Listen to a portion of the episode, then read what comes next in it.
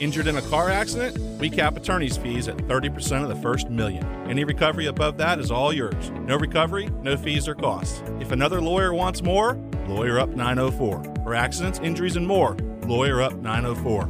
Jacksonville. The sports world keeps spinning and the local conversation continues. Now, Hacker After Dark on 1010XL. And a very good Monday evening to you, Jacksonville. It is Hacker After Dark, 1010XL 92.5 FM with Dylan Denmark. The Hacker Ryan Green with you. Glad you are with us as we kick off Super Bowl week.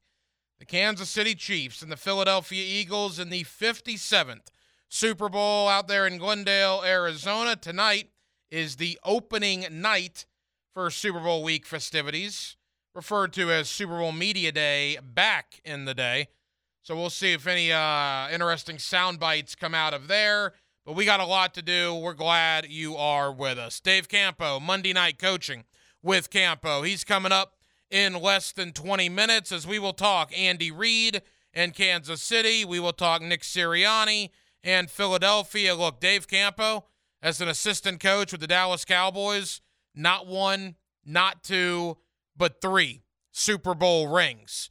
I've seen them. They're very impressive. So if anybody can talk Super Bowl here in Jacksonville, it's our guy Dave Campo. We will do that about 20 minutes from right now. Right about 9 o'clock this evening, Chad Forbes. You might follow Chad on Twitter at NFL Draft Bites. The one thing I love about Chad is he's not going to sugarcoat a whole lot. He's going to tell you what he thinks. And I haven't talked to Chad uh, really this entire season. Had him on a lot last year leading up to the draft. So we're going to talk to Chad Forbes, who's uh, followed the NFL for years, pretty well connected. I'm going to ask him his thoughts on the Jaguars this past year, his thoughts on the Jaguar offseason and what they need to do to improve the roster. We'll obviously talk a little Super Bowl as well and some of the head coaching hirings. DeMeco Ryans in Houston, Frank Reich in Carolina. You got obviously Sean Payton in Denver. At this point, who knows if Arizona or Indianapolis are ever going to hire head coaches? It is February 6th, and neither team has a head coach yet. So, all that with Chad Forbes coming up at 9 o'clock. And at the bottom of the 9 o'clock hour, my friend Mark Wise of the ESPN family of networks. Mark Wise has forgotten more about college basketball than I'll ever know. He is our college basketball guy here on Hacker After Dark. We'll talk Florida, Florida State, a little March Madness as a whole. It was a good weekend of college hoops. My alma mater, the University of North Florida, fighting Ospreys. Not one, but two victories over Jacksonville University. Had a little bragging rights in my house. I'm a UNF alum. My wife Heidi is a JU alum, so that was very nice. Congratulations to Matthew Driscoll and everybody over there at UNF for back to back wins on Thursday and on Saturday to sweep this year's River City Rumble. So, Mark Wise talking college hoops at the bottom of the nine o'clock hour. As we do every night here on Hacker After Dark, we kick it off with a big deal of the night and Dylan Denmark. Let's do that right now. Time now for the big deal of the night. What's the big deal? What is the big deal? No big deal. It is a big deal. On Hacker After Dark. One football game remains. Sunday evening, it will be the NFC champion Philadelphia Eagles and the AFC champion Kansas City Chiefs. And the storylines are unbelievably juicy from Andy Reid, 14 years as coach of Philadelphia, now 10 years the coach in Kansas City, where he will be if he wins on Sunday. He's already in the conversation for maybe the second greatest head coach this century. Obviously, he's not Belichick, but probably just after Belichick since the year 2000. He's certainly in that debate. If he gets another Super Bowl, that makes him a two time Super Bowl winner and a four time Super Bowl participant, then I think you have to start asking yourself is Andy Reid among the top 10, top five NFL head coaches of all time? I think it's a legitimate conversation. And again, coaching against his former team. Then you obviously have the Kelce Bowl. Travis Kelce, all pro tight end for the Kansas City Chiefs, against his brother Jason Kelce, all pro center of the Philadelphia Eagles. The first time in Super Bowl history. And I'm surprised by this. First time in history. Brother versus brother in the Super Bowl. So obviously, their mother will be a big topic of conversation this week. What do you do? I only have one child, but there's many of you out there that have two or more children. What would you do if you were the Kelce family this week?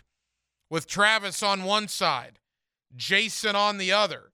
Both have already experienced being Super Bowl champions. Boy, that's a tough spot.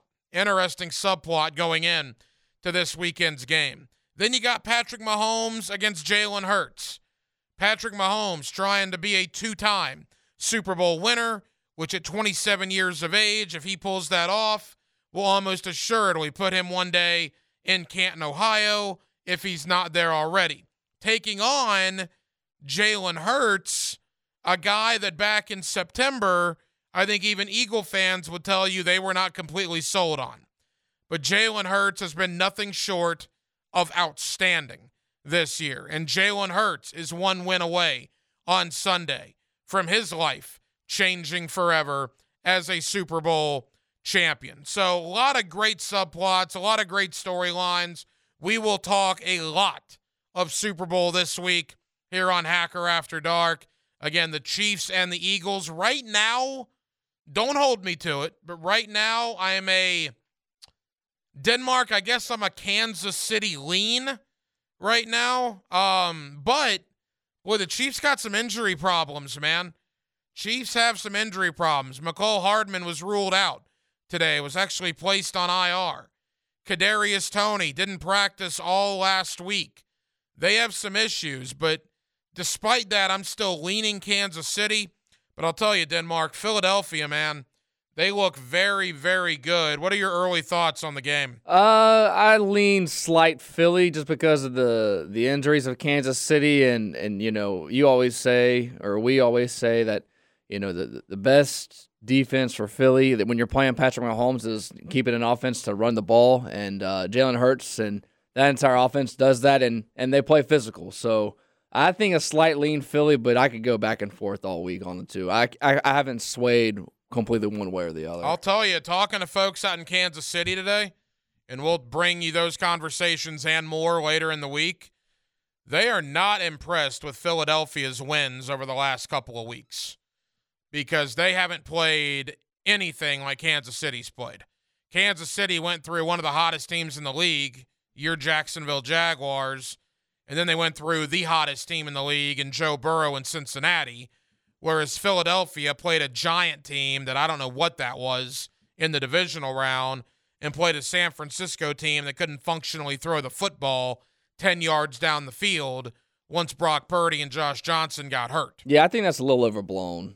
I, I mean, I understand it, but I think it's a little overblown. Yeah, no, I, I I think there's merit to it. I mean, look, if you're Kansas City, you had to beat Trevor, you had to beat Burrow, you had to beat Herbert in the regular season. Now I understand Philly's had some great wins, but Philly has played a lot of teams that aren't very good and don't have very good quarterback play. We'll see.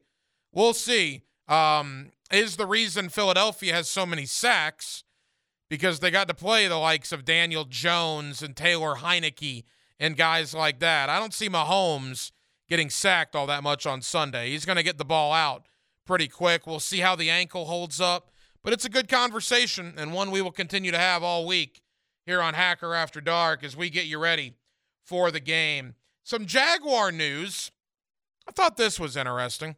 You guys have probably seen some of this conversation by now on social media, but if you have not, Jaguar wide receiver Christian Kirk was on with Kay Adams. Denmark, you were telling me earlier how big a fan you are of uh, Kay Adams. Indeed. Yeah, Den- Denmark uh, Denmark she, really likes Kay Adams. She puts out good content on FanDuel. Yeah, she does. Look, there's no question. Up and Adams, I believe, is what she's called that show. It is. Since she left the NFL network. Christian Kirk was on Up and Adams with Kay Adams. And boy, you know, I thought there would be a chip on his shoulder last year because of everybody, and I do mean everybody, saying, What are you doing paying Christian Kirk that much money? That's a ridiculous contract. The Jaguars are stupid. Kirk is not worth all that. Yet I thought Christian Kirk came in here and held himself um, unbelievably well under those high standards.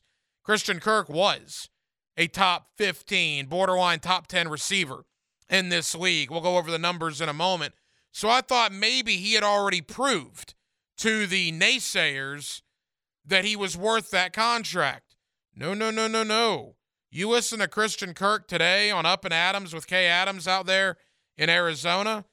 He has a lot more to prove, and he still feels very underappreciated in league circles.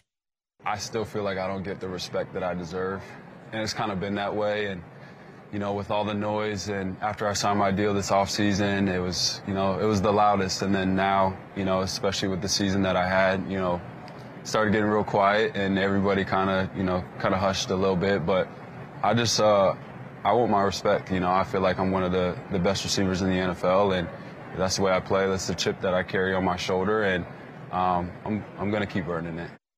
Yeah, look. All right. And again, some of you know this about me. I'm a fantasy football nerd, admittedly. I might be too much of a numbers guy, but let me go over some numbers here.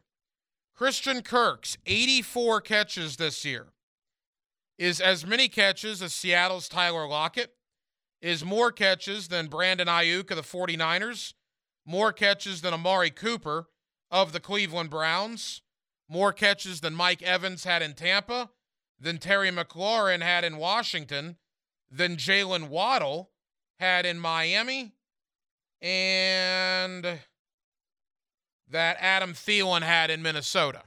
I just get into some pretty decent wide receivers, right? That Kirk had more catches than. When you look at yardage, Christian Kirk, his 84 catches were good for 1,108 yards. Christian Kirk had more receiving yardage than DK Metcalf, more receiving yardage than Ja'Marr Chase, more receiving yardage than Tyler Lockett, Tee Higgins, Chris Godwin, Brandon Aiyuk, and Michael Pittman of the Indianapolis Colts. And you want to talk touchdowns. Does he get to the pay dirt? Christian Kirk had eight touchdowns this year, his 84 catches for 1,108 yards. Kirk's eight touchdowns is more than Tee Higgins, than Tyreek Hill, than Devonta Smith, than Mike Evans, and tight end TJ Hockenson. His eight touchdowns are as many as Brandon Aiyuk, Justin Jefferson, and Jaylen Waddle. So if you take catches, yardage, and touchdowns, Christian Kirk is among the top 10 or 15 wide receivers in football. The fact that he still has a chip on his shoulder, the fact that he still holds a grudge, perfect. I got no problem with that, Christian. Feel underappreciated and go out there and do exactly what you did this season. Do it in 2023, and you're going to be all right. Again, 84 grabs, 1,108 yards, and eight touchdowns.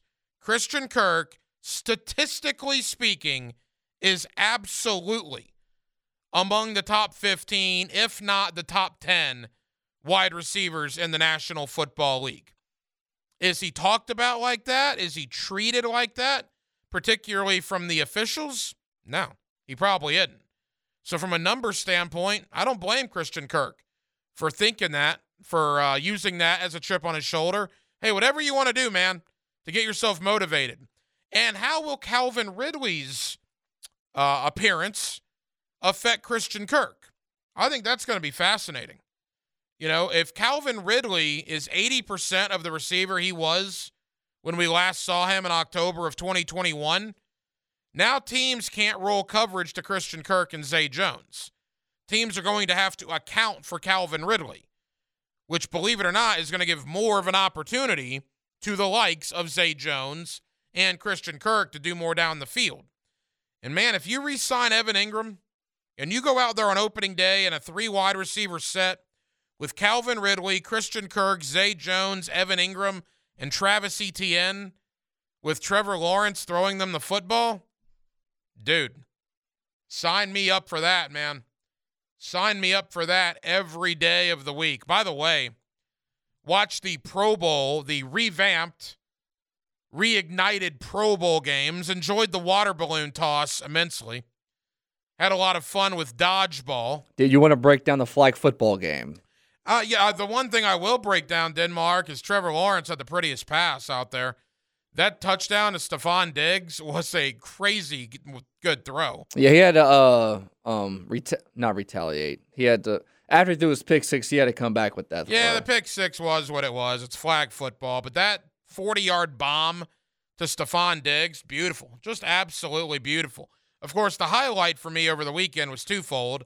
Number one, in the flag football game, Jalen Ramsey decides to absolutely level Tyreek Hill and get a 15 yard unsportsmanlike penalty in a flag football game. Jalen Ramsey and I actually have that in common. Denmark, you're a little too young for this, but there was a flag football tournament that used to make the rounds to all the NFL cities. It was called uh, Let It Fly, I believe.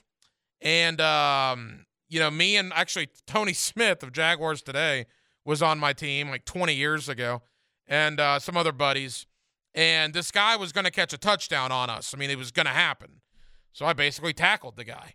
And the referee did give me a personal foul for tackling the guy. So that does happen. So I can say that Jalen Ramsey and I do have something in common. We both got personal foul penalties in games of flag football. Uh, Jalen was obviously seen by a lot more than my game was 20 years ago in the Let It Fly tournament. I think it might have been called Air It Out. Somebody will know that's my age. Was it Air It Out or was it Let It Fly? There is a Let It Fly on the uh, the World Wide Web. I see. Yeah, I think it was. I think it was at one time called Air It Out, and then they changed it to Let It Fly, and we got the absolute crap beat out of us. We were in the couch potato division, and we were playing this team that are like two players from South Florida and two guys that played like minor league football up north, and they just beat us to death. Uh, but it was a, a, great moment in my uh, athletic career tackling a guy so he could not get a touchdown. So there was that. And then also in the revamp Pro Bowl games, Myles Garrett breaks his toe in the obstacle course. They've literally stopped playing tackle football to avoid guys getting hurt, but then they're going to have 280 pound linemen jump over barriers and through all this different stuff. And in doing so, Myles Garrett breaks his toe and had to exit the obstacle course. So the NFL might want to rethink the obstacle course going in to next year. 641 1010 is the phone number. If you want to get involved on the phone line or on the text line, designed by Lifetime Enclosures, you are more than welcome to do so. Super Bowl 57, Philadelphia, Kansas City on Sunday. Let's talk to a man that has been a part of three Super Bowl winning coaching staffs. He's got three rings on his fingers, and they are really, really impressive. My friend Dave Campo, former head coach of the Dallas Cowboys, a little Monday night coaching with Campo, Super Bowl preview style. That's next. Hacker After Dark on a Monday. It's 1010XL 92.5 FM in Jacksonville. We are glad you are with us. Now, another interview on the Farah and Farah phone line, brought to you by the accident attorneys at Farah and Farah. Back here on 1010XL and 92.5 FM in the city of Jacksonville, we are glad you are with us. Super Bowl 57 on Sunday. The Kansas City Chiefs, the Philadelphia Eagles. Let's talk to a man that knows all about playing and coaching in Super Bowls. He's got three Super Bowl rings on his finger from his time with the Dallas Cowboys. Former head coach of the Dallas Cowboys, my friend Dave Campo. Coach, how are we doing? I'm good, Hack. How are you doing this morning? Coach, we are wonderful, and I know it brings back all sorts of memories for you. When you hear the term Super Bowl week, what comes to your mind? Uh, just a very exciting. You know, we we go to the venue. You know, the first week with the two weeks in between, you stay back at home, and then you go to. You know, they've gone to Arizona. Uh, that in itself kind of exciting because you know at the end of the week it's going to be really something special with I don't know how many. It used to be 90 million when I was, uh, you know, coaching in it. It's probably 150 million now. People watching the game. So it's it's kind of exciting uh, seeing the venue for the for the first time uh, with the media people on the field the day before the game. Those are all exciting things. During the week, you've got uh, media time where you sit at tables and they come around and talk to you. So the whole thing is exciting, and and uh, for these guys, it's a it's a tremendous. I mean, that's what they work for uh, every year that they're in the league. Coach, you look at it from the Kansas City point of view. This has been there, done that for about 80% of their roster, including Andy Reid, who's obviously coached, I believe now this will be his fourth Super Bowl overall. Whereas Philadelphia, they have a couple of guys left over from 2017, but not very many. Clearly, experience in the Super Bowl is on the side of Kansas City. Does that matter at all come kickoff on Sunday? I, I don't think so. Uh, you know, uh, these guys, uh, you know, are professionals, and you know, obviously that first year we went to the Super Bowl uh, in '92. You know, we were the team that didn't uh, have the experience against Buffalo, and and you know what that score was, you know, out of sight. So, you know, it's it's another ball game for the guys, with with the exception of the fact that there's a lot of people watching head coach Dave Campo, Monday night coaching with Campo here on Hacker After Dark. Coach, you competed against Andy Reid. He spent 14 years in Philadelphia, now 10 years in Kansas City. Uh, my goodness, if he wins another Super Bowl, you have to have a real conversation as to where he sits among the greatest coaches of all time, if he's not there already. Just speak to Andy Reid and the job he's done in Kansas City. Again, 10 years, and this is now going to be their third Super Bowl appearance. Well, you know that is probably unprecedented, uh, to be honest with you, with with what he's done in two different programs, and you know, coaching against him. You know, I, I, know Andy very well. I've I uh, spent time with him uh, outside of football. Uh, he's a he's a tremendous leader. He's a guy that trusts his people. You know, it kind of reminds me some of Jimmy Johnson from the standpoint that the one thing Jimmy had which was uh, unique was that he he trusted the people that were around him, and I think Andy's that same kind of guy. Uh, you know, there's no question he's a Hall of Fame coach, and coaching against him, you know, he he was very innovative. You know, the his offense has been innovative. He's he has a knack for calling things uh, when when it's really critical, and and I think that's what maybe separates him. You know, you look at the statistics in the ball game one of the ones that sticks out to me more than anything else is they are 75% on fourth down. And to me, that's, uh, you know, as much uh, play calling as it is the quarterback in that situation. And I think that's what separates Andy. He can make calls when it's uh, when the when the pressure's on, uh, and and to to boot beyond that, he is he's a great guy, and uh, you know he's he's a guy that you you really would emulate as a young young coach or a young person, player or whatever. You know, we talk about all the young guns at quarterback in the AFC. Justin Herbert, Trevor Lawrence, Josh Allen, Joe Burrow, and yet here we are for the third time in four years. It's the elder statesman at 27 years old, Patrick Mahomes. He beat Josh Allen in the playoffs last year. He beat Justin Herbert in the regular season this year. And then, of course, he beat Trevor Lawrence and Joe Burrow in the playoffs this past, um, I guess, in the last couple of weeks. So for all the young guns, and I agree, they're coming. There's no question. Still, at the end of the day, Coach, it's Patrick Mahomes' conference right now.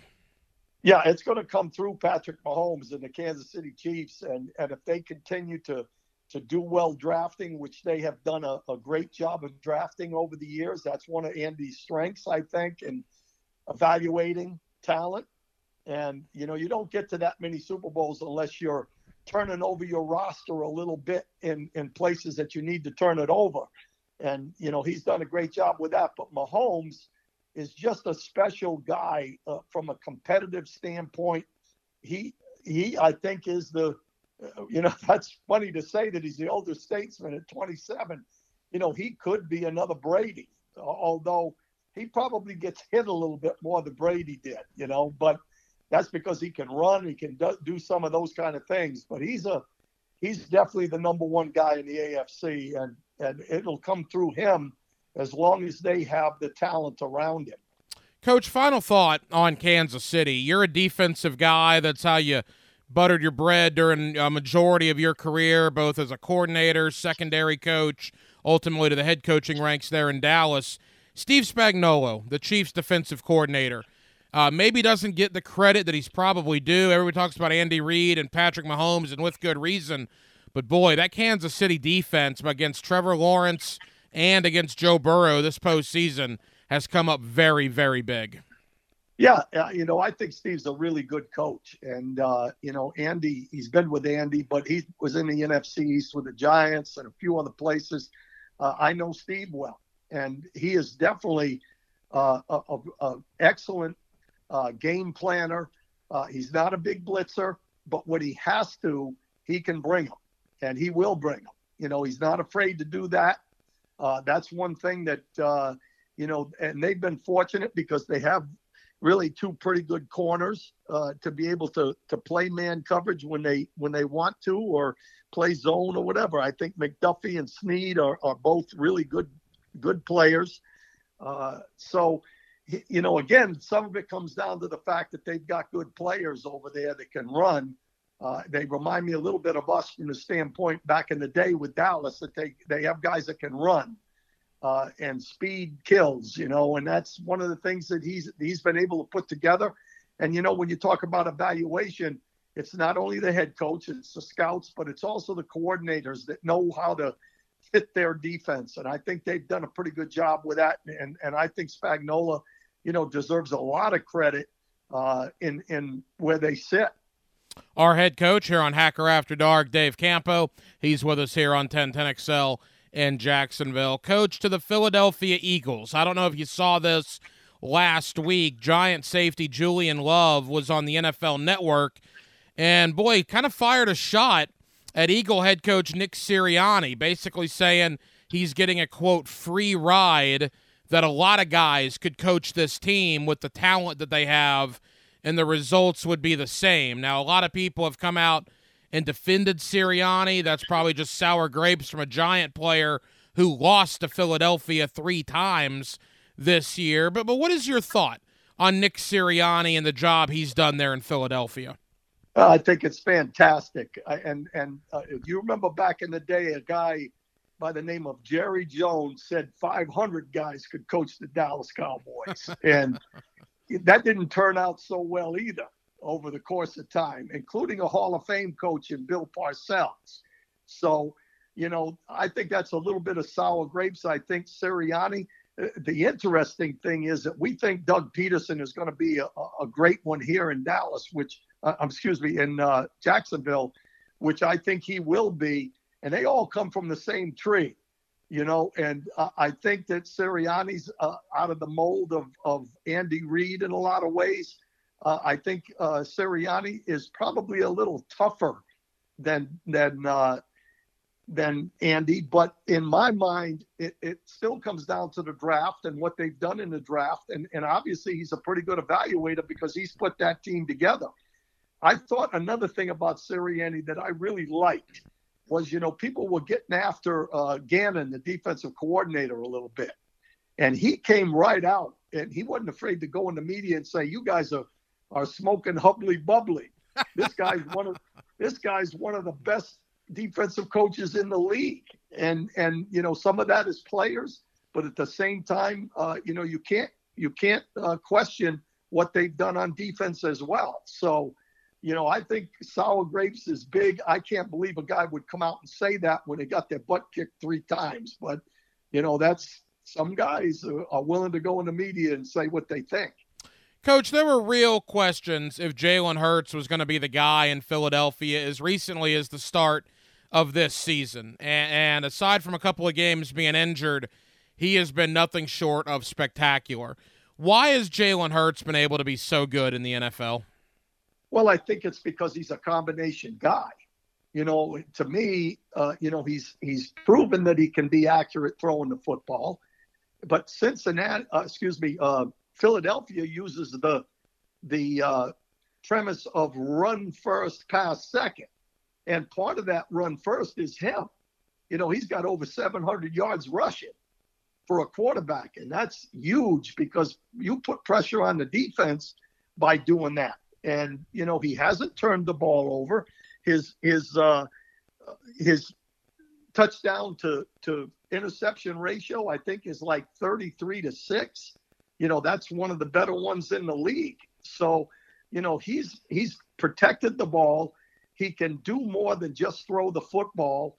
Uh, he's got an arm that can get him down the field with a with a you know a, a, group of receivers that are are pretty good down the field, and and that's what makes him good. And I think he's a competitor. You know, both those guys from are from Texas and products of Texas high school football. And you know there is something to that because I think the the, the players out of coming out of Texas are pretty good uh, football guys because there's a lot of great coaches and it's big for those guys coming out of Texas. Couple of more for former Cowboy head coach Dave Campo. Coach, on the defensive side of the ball for Philadelphia, I mean, what do you say about their front four? I think all four of their starters had double digit sacks this year.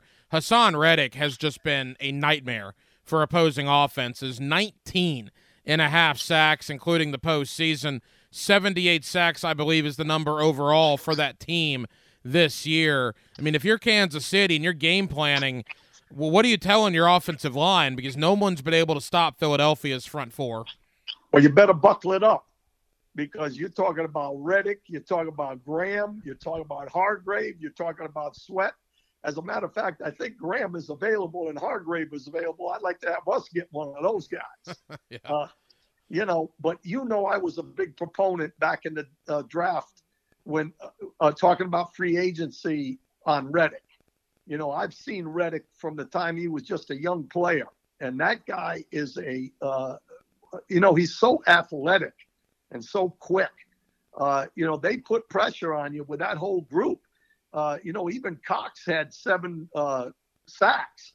So, and he's a, you know, another defensive tackle. So they can put pressure on you. This is going to be very, very interesting because I think Mahomes is going to be forced to create with that group and he's pretty good at it. You know, I don't think he's going to be able to sit in the pocket. And the problem that they're facing is the fact that, you know, he's a little banged up. So, you know, I think the difference in these two, if if Kansas City's healthy, I really think it's going to be a great ball game because of Mahomes' ability to create. But if there's a difference between the two teams, it's that right there. It's turnovers with Philadelphia on defense and their pass rush that I think separates the two teams. You might have just answered my question, but I'll go ahead and ask. I know it's early in the week. We won't hold you to it, but a Monday night prediction, if you will. You leaning Philadelphia right now? Yeah, I'm leaning Philadelphia for a couple reasons. I think number one, what I just said, I think defensively they have an edge, even though statistics are fairly close. You know, I think that the, their ability to pressure and rush the passer is going to be a big part of the ball game. Uh, and and with the banged up receivers, you don't know where they're going to sit. Uh, you know, come the end of the week. Luckily, they've had two weeks, and I think that's definitely a, a plus. Uh, I, I'm just leaning towards Philadelphia for that reason, plus the fact, you know, deep down inside, my background is the NFC East, and the NFC East has always been a physical, tough, aggressive type of a league. And uh, the AFC, in my mind, has always been a finesse type of a, a of a, a, league. And I lean towards the tough, aggressive. And I think the defense is going to make the difference in the end.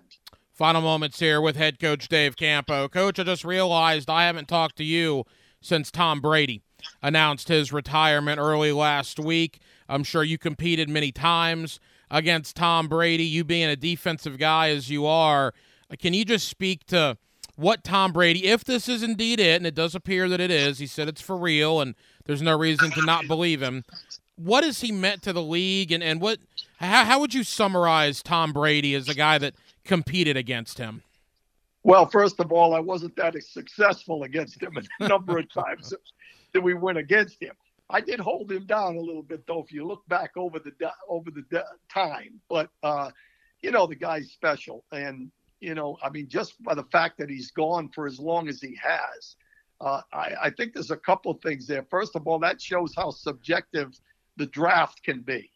because you know when that guy goes in the sixth round, uh, you know that that's a a, a pretty uh, bad draft if you ask me. But uh, the other thing is, you know, I'm a firm believer that a head coach, as far as organization is concerned, is big, but it's who you have on that field that makes you special. And that he made Bill Belichick special because when you look back at what he did in, in Cleveland and then what he did when he went to, to New England, there's only one common denominator. Brady wasn't in Cleveland. So, you know, when you have a guy like that that can go from there and then go to Kansas, uh, go to uh, Tampa Bay, uh, it just shows how great the guy is. And, you know, he's he, he's been a, a polarizing guy in the NFL because when you look back, half the people in the country love him, half the people in the country hate him because he did so well bringing uh, New England to so many Super Bowls. And th- those are the kind of guys that make the big difference. And he's a first first uh, go round Hall of Famer, no question about it. It was an amazing, amazing run. A run we'll probably never see again. Seven Super Bowl rings, ten Super Bowl appearances for Tom Brady. Absolutely spectacular. Dave Campo is also spectacular with us every week here on Hacker After Dark. Coach, enjoy Super Bowl 57. Always appreciate your perspective. Let's recap the Super Bowl next week and take one final look at the Jaguars off season, and then we'll give you a little R and R for about a month. How about that? Well, thanks a lot, and and you know I enjoy being with you, and uh, you know the Super Bowl week is always, as you said, a big time for me. Even my dog Tiki Barber's in here already looking at the TV, trying to get ready for getting ready for the Super Bowl. So uh, I appreciate you, and uh, thank you very much for having me on, and you enjoy it as well. I'll talk to you next week. There you go, our head coach here on Hacker After Dark, Dave Campo. I've met his dog, Tiki Barber. He's a really uh, cute dog. There's no question about that. Philadelphia and Kansas City will certainly do more on the Super Bowl coming up both later tonight and certainly later in the week here on Hacker After Dark. Coming up next, I want to get into Trevor Lawrence a little bit, what he did over the weekend at the Pro Bowl, and ESPN.com put out a pretty interesting thing. The value that each quarterback gave their organization this year. There are four different tiers. What kind of value? Who produced for their organization and who did not? You're not going to be surprised where Trevor Lawrence is in the grand scheme of things. It is a Monday night edition of Hacker After Dark with Dylan Denmark, the hacker Ryan Green with you. Jacksonville, we're glad you're with us. As always, we are streaming for your viewing pleasure. If you want to watch the show, you are more than welcome to do so on YouTube. Just go to 1010XL on YouTube. You'll see the show streaming there till 10 o'clock tonight. Likewise on Twitter, at 1010XL on Twitter.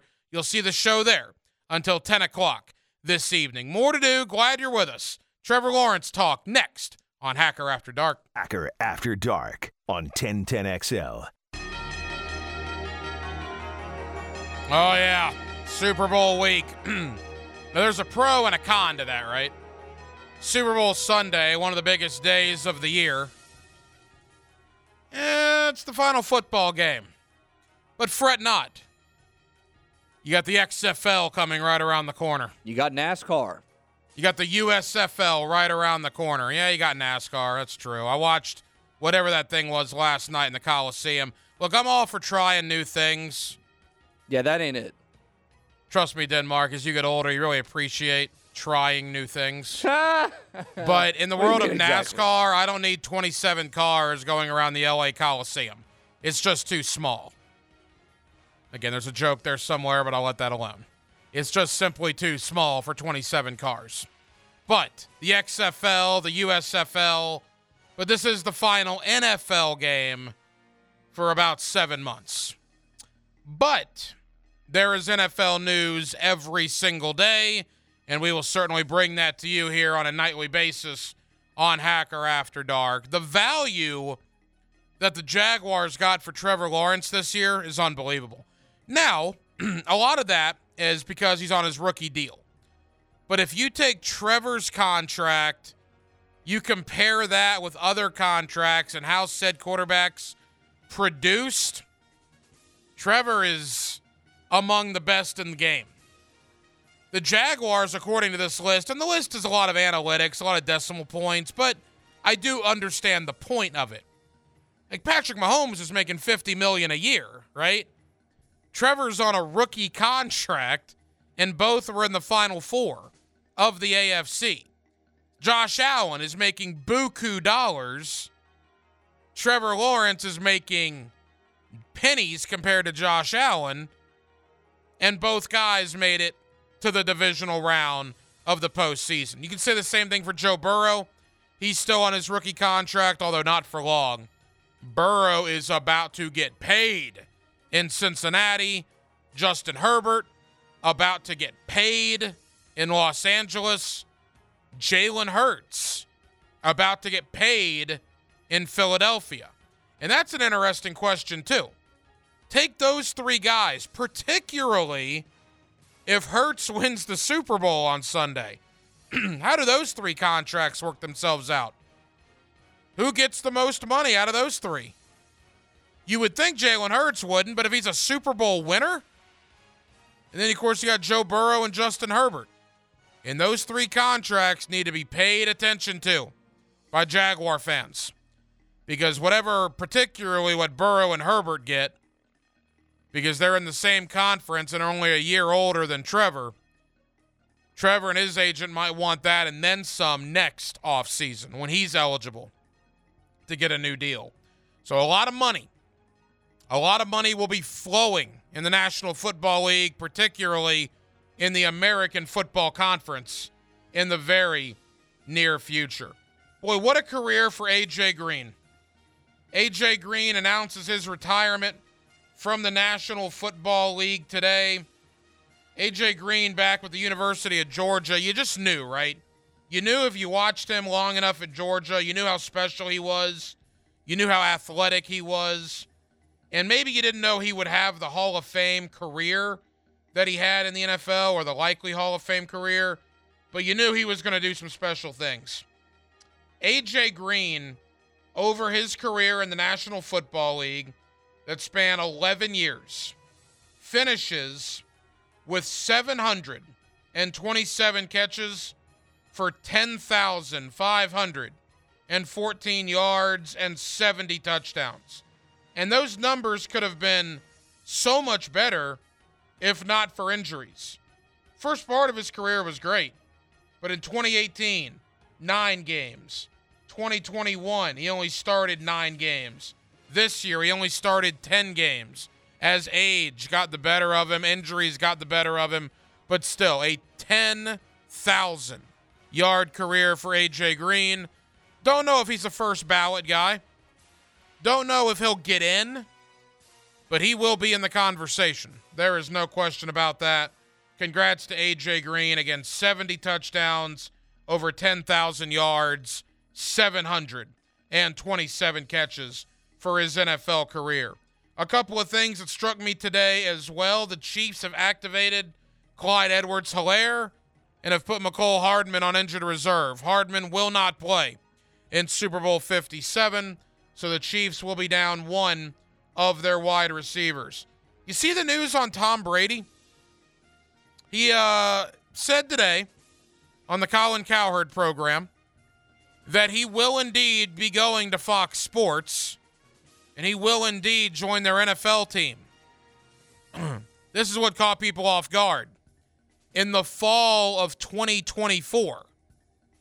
Wait a minute.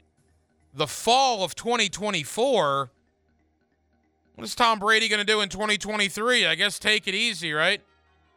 Follow the Eagles uh, mantra. He's going to take it easy a little bit, I guess. A little R and R. He's got to find a new wife. Yeah, that too. He, I'm sure. I think he already has a girlfriend. he does, according to Instagram. But um, the question with Tom Brady is, does that leave the door cracked at all for a return in 2023? I doubt it. I just thought it was kind of odd that yeah, I'm going to start with Fox. Looking forward to it. In the fall of 2024, 19 months from now, I'm going to begin at Fox Sports. All right. We'll see what happens. over the next calendar year.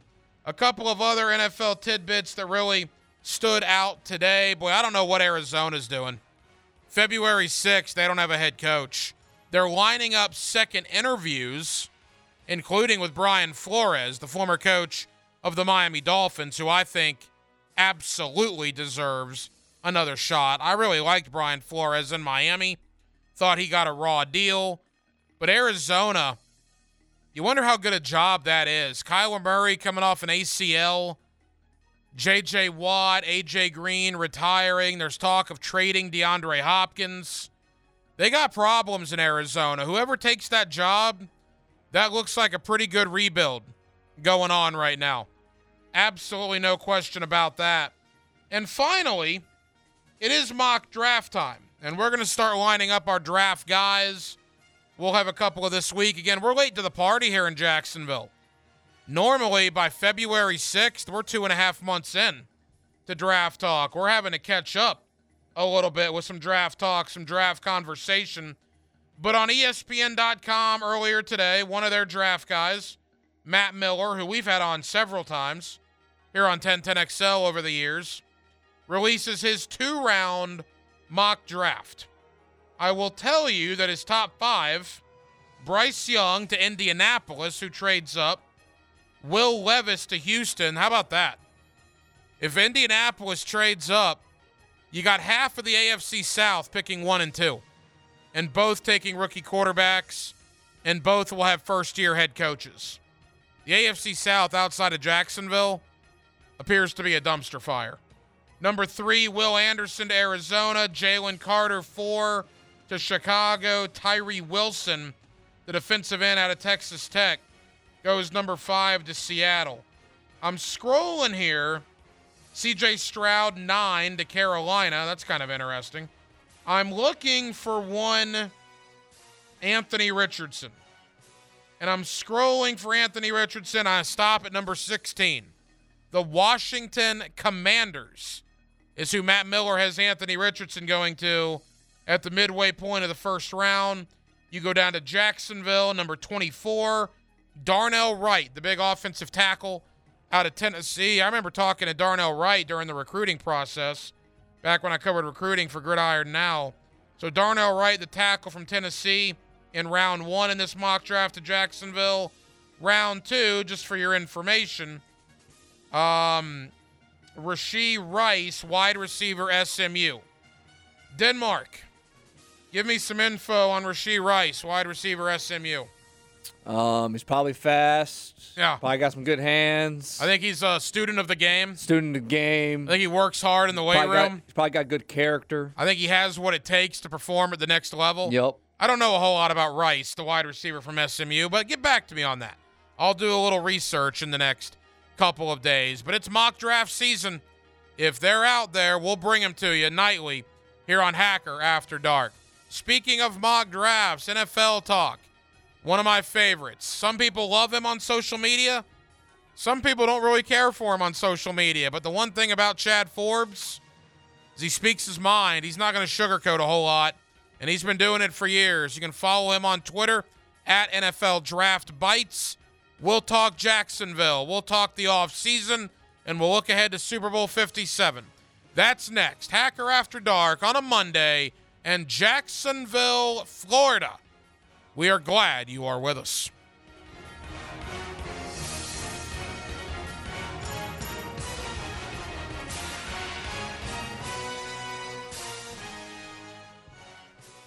Now, another interview on the Farah and Farah phone line, brought to you by the accident attorneys at Farah and Farah. Back here on 1010XL and 92.5 FM in the city of Jacksonville, we are glad you are with us. It is Super Bowl week, the Chiefs and the Eagles this Sunday. Of course, right after the Super Bowl, all eyes turn to the scouting combine, to free agency, as that NFL wheel never stops turning. Let's talk to a man that I always enjoy having on here on 1010XL in Jacksonville. His name is Chad Forbes.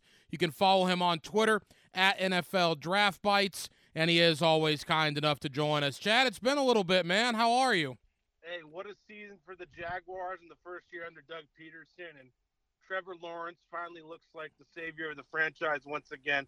It's got to be a good time to be a Jags fan. And the first offseason they enter where they don't have a ton of cap space and they've got a lot of good players, and that's a great position to be in. Chad, I, I always tell you this, man. I love having you on because you don't sugarcoat a whole lot. You pretty much say what's on your mind on social media, and some people love you for it, some people hate you for it, but I guess that's the way, you know, the world works. Uh, boy, the Jaguars, what a turnaround. You mentioned Trevor Lawrence and Doug Pederson. Good times ahead. And you got to give credit to general manager Trent Baalke for what he did one off season ago, bringing in all that talent that produced so well. Right, they spent a lot of money and they nailed those guys, and you know they paid. Some some people said they overpaid for guys like Christian Kirk, but what a season he had and Zay Jones. They've got a great wide receiving corps, and now they've got Ridley coming back. That's really exciting, and it's going to be interesting to see what they do to kind of create more cap space to be a little bit aggressive in free agency. But I think you're just going to see a pretty quiet offseason actually for the first time in a while. Yeah, I think so too. I guess the big question around here Jawaan Taylor, Evan Engram, maybe a little bit Arden Key. Those are the three big free agents. They're going to have to maneuver some cap space to get under the cap. But how vital, Chad, do you think those three guys are? Key, Engram, and certainly Jawaan Taylor into re signing this offseason? You know, Jawaan Taylor is going to have a really big market as a 25 year old player who just played his best football. Don't see him coming back after they paid Cam Robinson and Walker Little. Looks like he'll slide in there at right tackle. Evan Engram, I think that he'll be back. Uh, the question is going to be price. I don't see them using a franchise or transition tender on him, but it's a really deep group in the draft at tight end, and there's a couple free agents that are very good. So I don't see his price being prohibitive in terms of them bringing him back, and he was a big part of that offense. He really found a home in Jacksonville, which he struggled to do with the Giants. And then Arden Key, you know, young pass rusher, He's bounced around the league a little bit sometimes the numbers they get can really shock you. I can see him getting 12, 13 million dollars a year, and that might require a decision between keeping Arden Key and cutting a guy like Ward Robertson Harris, who has one year left on his deal. So those are the kind of decisions they're going to have to go through. And uh, ideally, I think they bring back Evan Engram. The other two probably walk. You can uh, follow Chad Forbes on Twitter at NFL Draft Bites. He's always kind enough to join us here on 1010XL in Jacksonville. Chad, your thoughts on Travon Walker and Devin Lloyd, their rookie seasons? Not ideal. Travon Walker showed some flashes. I don't, I don't think anybody thought he was just going to jump into the league and it was going to be, you know, the light was going to go on right away. He's a 21 year old player, which is young. And ideally, this first offseason is going to be huge for him and Devin Lloyd to take that next step. I actually thought Chad Muma at times played a little better than Devin Lloyd. So but that doesn't you know, indicate that they're not going to have great careers. It's just their rookie season. And, uh, you know, hopefully you'll get a little bit of a bounce back in year two, and you got to trust the coaching staff to get the best out of them. You know, I look at some of the young guys that maybe don't get enough press coverage here in Jacksonville, whether it's Andre Cisco, uh, Tyson Campbell, you mentioned Chad Muma on the offensive side of the ball. Luke Fortner is a rookie to come in and start every game at center. 19 starts for Luke Fortner his rookie year. Really goes to show you free agency, the draft, everything they've done really over the last two off seasons is why they were able to have such a turnaround here in 2022. Yeah, I'd agree with you. And I, I say with Cisco, don't trust the PFF numbers. He's a good player. And Tyson Campbell might be the best corner league nobody talks about. And then Fortner, he just looks like he's going to provide stability for four years on that rookie contract. I'm not telling he's going to go to Pro Bowls, but he looks like he's going to be a solid center as he gets a little bit stronger in his core in the offseason. And I thought Brandon Scherff just did a great job in there with him. It was uh, kind of that veteran group of Scherff and Shatley surrounding Fortner definitely helped in his development. And the offensive line looks like it's going to be a strength going forward. Chad, I want to get into the Super Bowl with you, maybe a couple of the head coaching hires as well. But final, final Jaguar thought. You look at the AFC South, all right? Indianapolis, as we're talking right now on February 6th, they still don't have a head coach. Houston hires DeMeco Ryans, but clearly they're in the middle of a rebuild. And Tennessee, who really knows? They just brought in a new GM in Ran Carthon, but he's never worked with Mike Vrabel. So you don't know how that relationship's going to be. Boy, on paper, it looks like Jacksonville's set up here in this division for quite some time to be in very good shape. Right, and you nailed the analysis on the three other teams. What I'd say is it looks like the Titans' window is starting to close a little bit, just as the Jaguars' window is opening. And if you can get a four or five year stretch where you win a division, you get into the playoffs, you never get in that first year and win the Super Bowl. It's about getting in four or five years in a row and then going on the run. And in this Trevor Lawrence rookie contract, I think they've got a real chance to win one and really become one of the you know, big boys in the AFC. It's not as easy to talk about what the Jaguars are going to do in round one, and we'll certainly have you on before the draft in late April when you're picking in the mid 20s as opposed to picking in the top 10, where Jacksonville seemingly always has picked. But if you were Trent Baalke, what do you think they need to address? What's their biggest need position wise going into this draft? If they get Ridley back with the current wide receiving corps they have and Engram, then you really don't have to look at a pass catcher. And just looking at these AFC teams, they all have just dudes on the defensive line. And I like Travon Walker, but I'd be looking at another defensive lineman if he gets there. And then if you could find a, I mean, Brian Branch somehow made it there, and you could pair him with Cisco, that'd be pretty fun.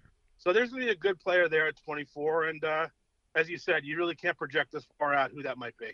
Chad Forbes at NFL Draft Bites on Twitter. All right, Chad, Kansas City and Philadelphia. Boy, what do you say about Andy Reid? 24 years as a head coach, 14 in Philly, now 10 in Kansas City and the dude is just unbelievable. He's going to his third Super Bowl in four years, his fourth Super Bowl overall. And boy, if he wins it on Sunday, there's a real conversation there to whether or not you got to talk about, you know, one of the top five, maybe greatest coaches of all time. Right, and I laughed, you know, back to the days in Philly when people used to say Andy Reid couldn't win the big game, and everybody like, kind of knew football said Andy Reid's one of the best coaches in football. And what he's done building this culture in Kansas City, it's not just Mahomes, it's also Andy. And it's really been unbelievable. But you know, Philly just looks like a beast right now, and it's kind of funny because you're seeing these players that are holdovers from when you know he drafted them, like Jason Kelce, Brandon Graham, that are you know still playing at such a high level in the mid 30s. Philly looks like an absolute bully, and uh, it really requires Mahomes to be Superman if the Chiefs want to win, and maybe maybe it requires Mahomes, Kelce, and Chris Jones to take over the game, and I just don't think they can do it. You know, it's interesting, and maybe I'm overthinking this. I think I, I know your answer based on that comment, but I look at Kansas City, right? They had to go through Trevor Lawrence and Joe Burrow, two hard fought games with an injured quarterback in Mahomes, whereas Philadelphia beat just a, a New York team that I don't know what that was about, divisional round, and then San Francisco literally could not throw the ball 10 yards down the field for 80% of that game. Kansas City, Chad's been far more tested, but you don't sound like uh, you think that's going to matter very much. Right. They've been tested and beat up, right? Philly hasn't played a real game in a month, and they're a confident football team. They know they can run the ball on anybody, and I think they're going to be able to run the ball on the Chiefs, throw the ball a little bit, but they're just their defensive line is great, and I think they can get home against those tackles. So I don't see how the Chiefs can do it unless you know Kelce, Mahomes are you know just unbelievable. And that could happen. So I think you know if this is a game where you don't have Mahomes out there, the spread would be a lot larger than what it is. You know, I want to focus on Philly in one second. Final Kansas City thought. Mahomes is the elder statesman of the AFC. It's kind of hard to imagine that at only 27 years of age, but he beat Herbert in the regular season. He beat Josh Allen last year in the playoffs. He just beat Lawrence and Burrow this year. The young quarterbacks in the AFC, Chad, they're coming, certainly, but right now it's still Mahomes' conference. Yeah, it really is, and you know, he's just such an incredible player. And 27, you're going to see this for another decade. And hopefully, for you, you fans down in Duval, it's uh, Burrow, Lawrence, Mahomes, and Herbert for the next decade. Do you think Lawrence deserves to be in the conversation with the Herberts and the the Josh Allens right now? All he's done since high school is win, right? So that one year where he didn't really have an NFL coach in Urban Meyer, he didn't, right? And he didn't look as talented as in the past or even this past year. But yes, he's got a little bit of it. I think he's more talented than Burrow for sure, and I, yeah, I think he's a really great player. So yeah, you've you've got one of them. Now the question is, do you have Mahomes? I, I don't think we're ready to say that. Couple of more for Chad Forbes at NFL Draft Bites on Twitter. All right, Philadelphia. Julian Love of the New York Giants opened some eyes last week, saying Nick Sirianni, the head coach of Philly, is basically getting a quote free ride and that there are a lot of people that could coach this Eagle team with all the talent they have on that roster. Uh, did you find that comment to be outrageous, or do you think that comment had some credibility to it? I loved it. Give Julian Love some credit. He goes on the NFL Network, and rather than giving generic answers, he gives you one that we're talking about a week later. So, do I think he's had a free ride? No, because I think he's you know basically turned Jalen Hurts into a borderline MVP. So, it's hard to say a free ride, but sure, he's got a great offensive and defensive line, and the general manager there, Howie Roseman, deserves a lot of credit for the roster he's built. Chad, you study these guys every year, man. I value your opinion when it comes to things like this. What happened to Jalen Hurts? There was talk as recently as coming into this year. Is he the guy in Philly? And that's a resounding yes right now. How did he turn things around? there's guys that just keep getting better and attack their weaknesses and are able to be coached. And that's rare because a lot of these guys come into the NFL and think they're the best player ever and don't take coaching, right? So every area of his game since he's back at Alabama, he just keeps getting better at. And it has a little bit of a feeling of Russell Wilson early in his career. You know, the mid-round quarterback that comes in and has a great football team around him. You know, rather than having to, whether Trevor Lawrence had to bring the whole team along, he kind of went in there and he's played his game and just keeps getting better and works hard. And that's really what I think it is. It's a good football team. He's worked his tail off. And it feels like he's actually ahead of schedule compared to where Russell Wilson was with the Seahawks years ago. I think I know your answer. I'm going to ask you anyway. You leaning Philadelphia? I'm leaning Philly, yep. And I'm a Giants fan at heart, so that's tough for me to say, but you, you got to be impressed with the team they've built over the last, you know, five years here. No question. The number one seed in the NFC, the number one seed in the AFC on Sunday in Super Bowl 57. Final moments, Chad Forbes at NFL Draft Bites on Twitter. Chad, what do you make of some of the head coaching hirings? There's one in the AFC South, DeMeco Ryans, now back to Houston. A lot of people really excited about that hire, Chad. What were your thoughts? Uh, DeMeco Ryans did a great job at San Francisco, but look at the roster he had. I definitely prefer hiring an offensive coach. I think you can replace the defensive coordinators, but if you don't have continuity on offense, like what direction are you going in? So I understand it's a great story and a homecoming, but I definitely would have preferred going with an offensive coach. I thought Frank Reich was just kind of like, okay, yes, he's a competent NFL head coach, but does he move the needle? I'm not sure. But sounds like the owner there was just so tired with not having a competent head coach. He went with Reich. And, uh, you know, then we got a couple more openings that should be interesting to see. You like Sean Payton to Denver? Uh, yeah, I do. I mean, the question is, does Sean still have the ability to work the time that he likes to make it great? Or does he get so frustrated with Russell Wilson after a few weeks that he just says, all right, I'm making 18, 20 million dollars a year. You know, who cares? But I think Sean Payton, I think he's going to stay engaged there, and he's a great coach and clearly one of the better offensive guys on the planet. Chad, final question. Indianapolis is still open. Arizona is still open. It's February 6th, right? I mean, it's becoming a problem. I would imagine these teams have to have their decisions made in the next couple of days. What are you hearing as to why we're almost to the middle part of February and these jobs are still open? I don't think Arizona is a great opportunity. I mean, if you're a young coach like Mike Kafka, for example, the Giants offensive coordinator, do you want to? He's 35 years old. Do you want to stake your career on the situation in Arizona where they don't have a quarterback? And then in Indianapolis, you know, I really do think they're waiting for the Eagles offensive coordinator, Shane Steichen. And I think their plan all along is to get Steichen in there and then go get the quarterback from Alabama in the draft, Bryce Young. So that Steichen is the guy that developed, you know, uh, Jalen Hurts in Philadelphia. He can develop Bryce Young in Indianapolis. Chad Forbes at NFL Draft Bites on Twitter. I highly recommend following him. You may not like everything he says all the time, but he's not going to sugarcoat a whole lot, and that's something I certainly respect. Chad, it's been far too long. Appreciate the time. Let's do this again real soon. Ryan, thank you. I'll give you one before I go. Duval.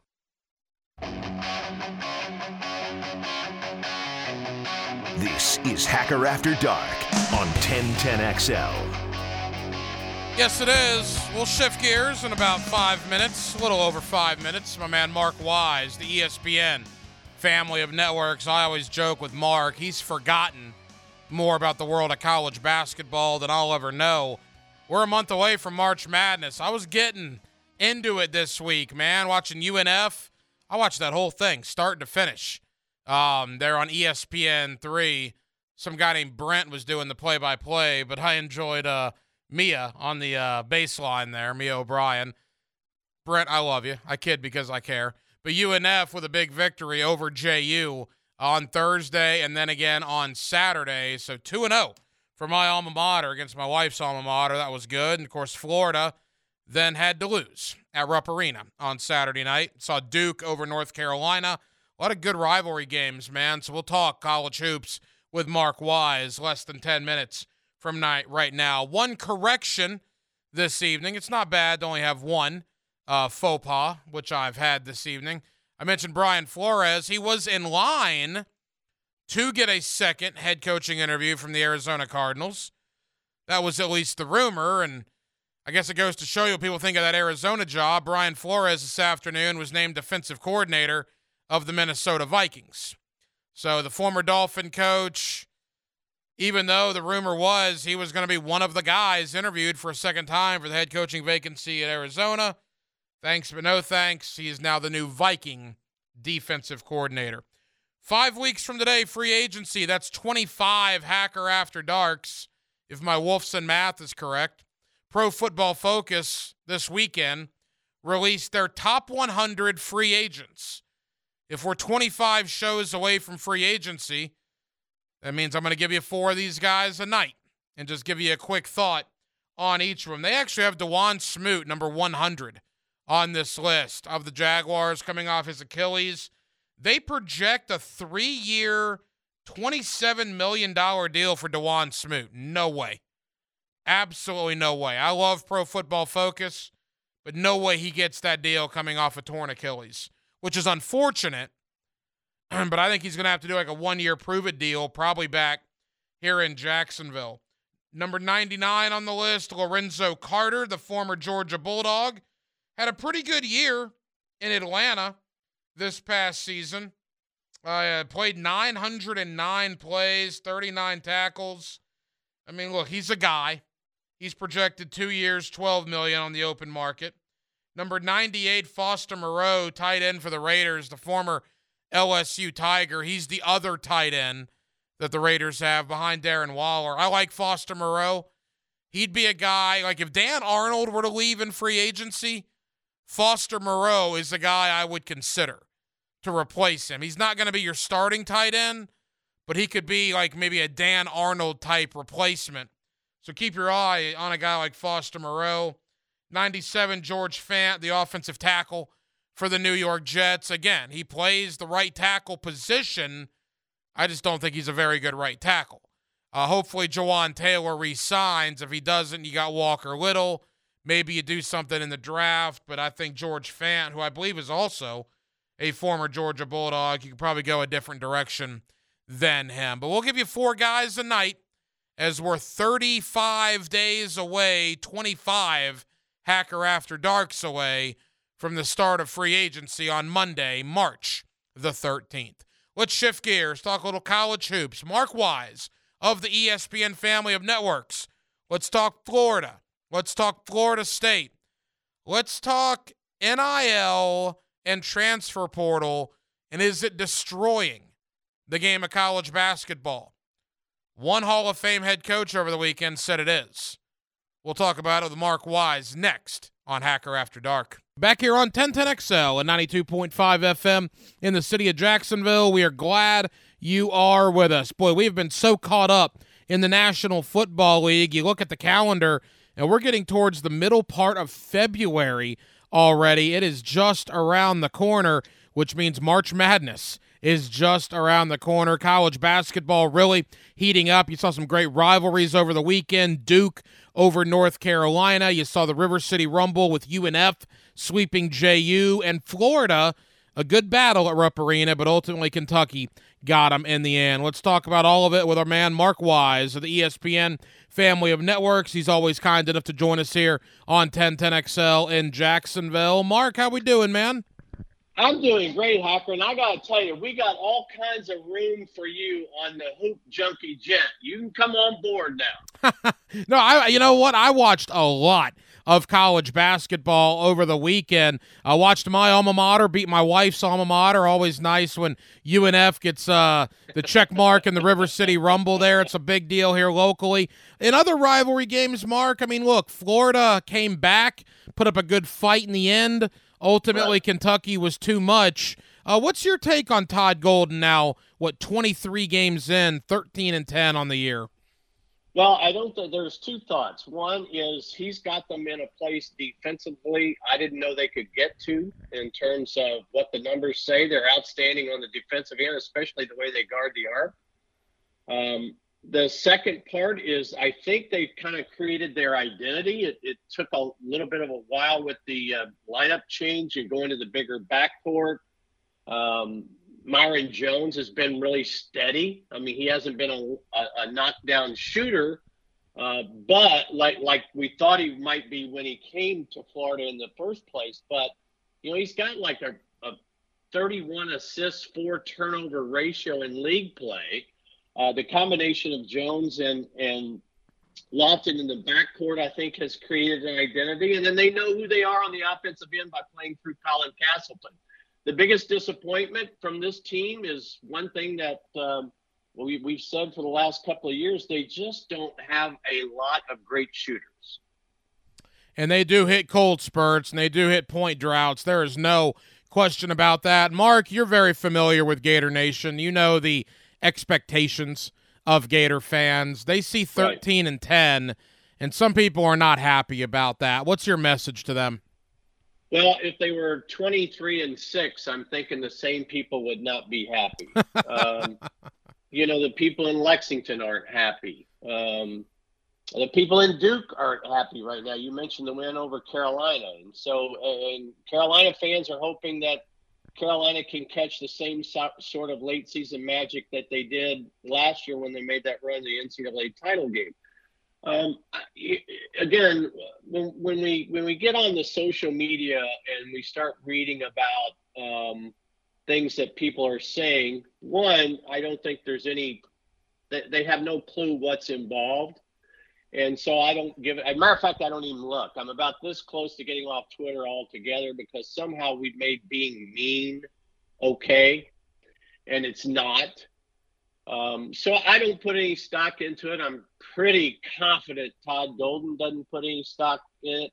Um, would they like to have had a couple of those close losses? Uh, did they did they execute down the stretch in a couple of close losses? No, no. But if if if you want to, you know, the the I'll go to this with the same sort of uh, um, comparison.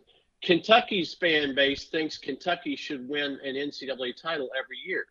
Well, that's just as ludicrous as Florida basketball fans thinking they should go to the Final Four every year. It just, again, it just doesn't work that way. Yeah, Mark Wise of the ESPN family of networks. Mark, I agree. You know, the expectations are wild. Um, the one thing as we wrap up our Florida thoughts, I want to move on to some other things. Colin Castleton is nearing the end of his Gator career. What a fascinating right. story. Uh, he, he transfers in from Michigan. I think averaged like one point a game his yeah, one year in Ann Arbor. Much. Yeah, and yeah. and he comes to Florida, Mark, and he's going to leave as one of the best big men that program has seen in two plus decades. I mean, it really has been a great ride for Colin Castleton. Yeah, and here's the thing that I don't I think gets lost in the shuffle about Castleton because everybody looks at his points and rebounds. But to me, his biggest impact for this team is what he gives them defensively. When I talk about um, Florida's numbers, they're top ten. I think they're tenth today in KenPom defensive efficiency. The reason is is not because they create a lot of turnovers and force a lot of steals. It's because they have one of the great rim protectors in the college game today in Castleton he makes up for a lot of mistakes. I've always said if you want to be good defensively, you've got to have great team speed. I think Florida's very average. You got to have great length. I think Florida's very average. You got to have the ability to rim protect, and that's where Castleton gives them that one element that is simply off the charts. At 13 and 10, 6 and 4 in the conference, I believe they have eight conference games left. Is there a magic number, Mark? Do they need to get to 17 or 18 to, yeah. to have a shot on Selection Sunday? I, I, don't think there is any magic number because if I give you a number and yet the teams around them on the bubble do better than they do, then you're not going to get in. Um, I think, you know, in, in a what what if kind of scenario, the, the at Arkansas, the Kentucky two game swing there at the February 18th, 22nd. You probably need to win one of those. Uh, you probably need to win everything else at home and go from there and see if that's good enough. You know, when you start looking at, and I was a little bit surprised today because I started looking at this. When you start comparing resumes, how many quad one wins, and I'm not going to get into the math of that, but how many quad one wins does Florida have? They have two, and everybody goes, well, they're two and eight. They only have two wins. Okay, well, Arkansas only has one. Auburn only has one. Kentucky only has one. So, um, you know, all these teams uh, don't have a, right now on the league, don't have a lot of meat on their NCAA resume bone. And as a consequence, that's why they are living around the bubble. And I think Lunardi's just came out in the last 20 minutes where Kentucky and Arkansas are in the last four byes. The very first team out is Texas A&M. The second team out is Florida. So that's four teams in this conference that uh, are kind of battling in Bubbleville. Yeah, no question. Florida still has opportunities, but they got to start getting some W's. Uh, quickly, Mark, a, a, quick thought over in Tallahassee. Look, I'd be lying if I said that I've watched every Florida State basketball game this year, but I know that Leonard Hamilton's a heck of a coach, and I know there's a question. there's a standard in Tallahassee. And my question to you is, what on earth has happened this year? Because it is uh, it is not good. Well, they had injuries early on. Uh, I mean, uh, not just some injuries, but a lot of injuries, and and everybody will tell you, um, you know, look at Arkansas playing without Brazile and playing without Nick Smith Jr. You know, one of the things that I always uh, kind of cringe about is when somebody says, "Well, it's just next man up." Well, if the next man up was as good, he wouldn't be the next man up. That's true, yeah. So from that standpoint, I think that caught up to them. Um, I do think this. I, I've said this and this impacts FSU in some ways. I don't think our game has ever been better. I'm talking about the the spreading of the talent, and the reason I say that is because the transfer portal allows everyone to be older. So in years past, when you had super freshmen and FSU and Leonard have had their share of super freshmen, we know that, and they mixed it in with the older guys. Well, now they're playing everybody who has older guys. And so our game has never been as good, but it's never been as old. Therefore, I think the parity has never been uh, more widespread. And everybody, every fan base goes, when I say that, every fan base says, Oh, I, I get that. Yeah, yeah. But that should impact our team. Mark Wise of the ESPN family of networks. You mentioned the transfer portal. I've had many conversations with you about the portal. Look, again, I'm not going to say I'm an encyclopedia about this. That's why I have you on, because as I often say, you have forgotten more about college basketball than I'll ever know. But I look at a team like Kansas State, and this is where we are in today's day and age in college ball, because Kansas State was bad last year. They basically went out and got an entire new starting lineup via the portal, including Keyontae Johnson, the former Gator, and now Kansas State's a top, what, 15 ball club. So I guess my question mark is that good for college basketball? Oh gosh, I don't know if it's good or not, but um, I think it's here to stay. Uh, I think we're going to see a lot of this. It's become roster management. But you are my witness. You will know that I have said for the last seven or eight years that we have had a transfer portal problem. Yep, you have. And so we just swung the pendulum in the other way. We, we, you know, we went from giving the uh, student athletes no rights to we couldn't figure out how to adjudicate the transfer portal and the waiver.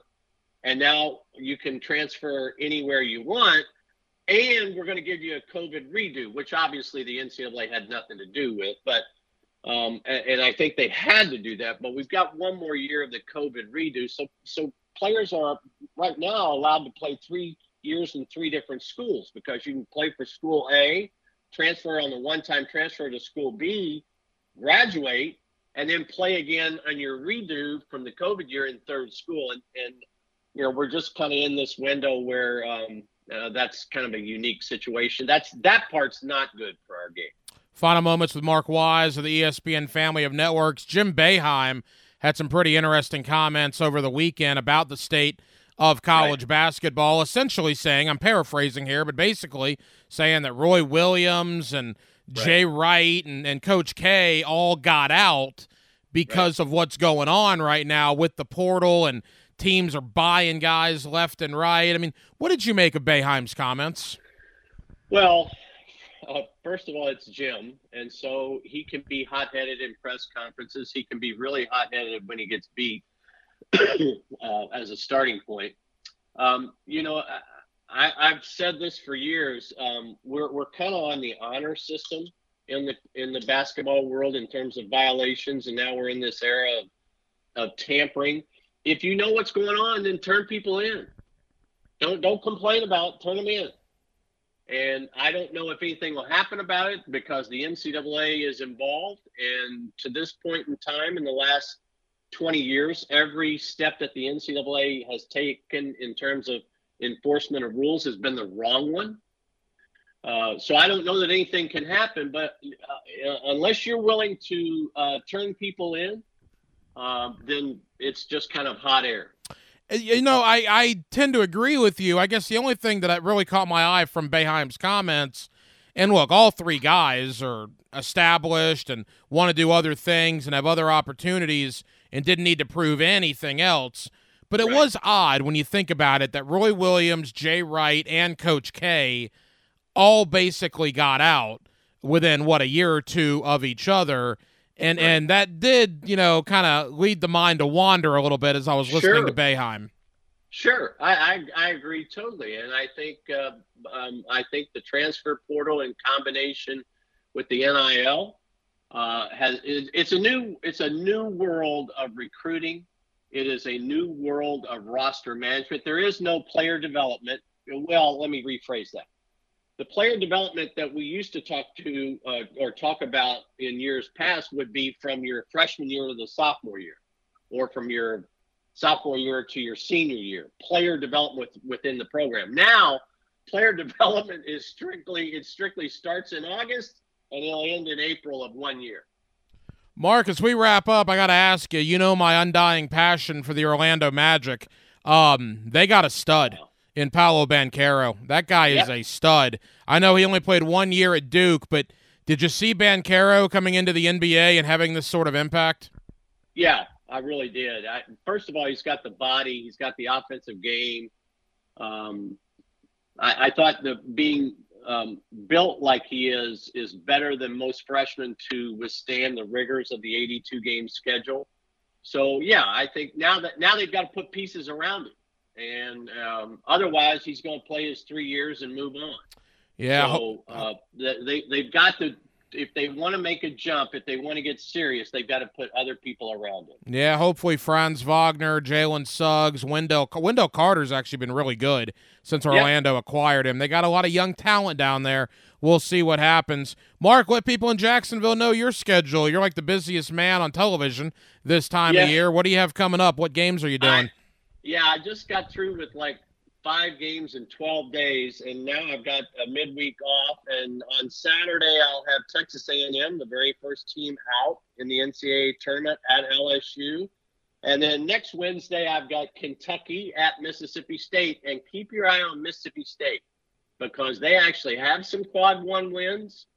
Um, uh, and that's a t- team that needs depth of a resume and they need wins and, and that would be a good opportunity for them. So and then from there uh, i think i've got mississippi state and Ole miss in a, in a magnolia rivalry game the following saturday. It's hard to turn on espn or any of the family and networks this time of year and not see mark wise somewhere calling a college basketball game. Mark always appreciate the time man. Thank you very much. Let's do it again closer to selection sunday Will do. Thanks much. Mark Wise of the ESPN family of networks here with us on 1010XL in Jacksonville. And that'll just about wrap it up for what has been a very, very busy Monday night edition of Hacker After Dark. Thank you guys for hanging out with us here on 1010XL and on 92.5 FM. We got a lot of people to thank. Certainly want to thank Mark Wise of the ESPN family of networks. Always appreciate his college basketball perspective here on Hacker After Dark. Also want to thank my man Chad Forbes at NFL Draft Bites on Twitter. That guy I'll tell you what he thinks, man. That's why we love having Chad on. He doesn't sugarcoat a whole lot, and you'll hear more from Chad Forbes as we get closer to the draft here on Hacker After Dark. And my friend Dave Campo a little Monday night coaching with Campo, as we always do on Mondays, as it is Super Bowl week. Kansas City and Philadelphia, Super Bowl 57.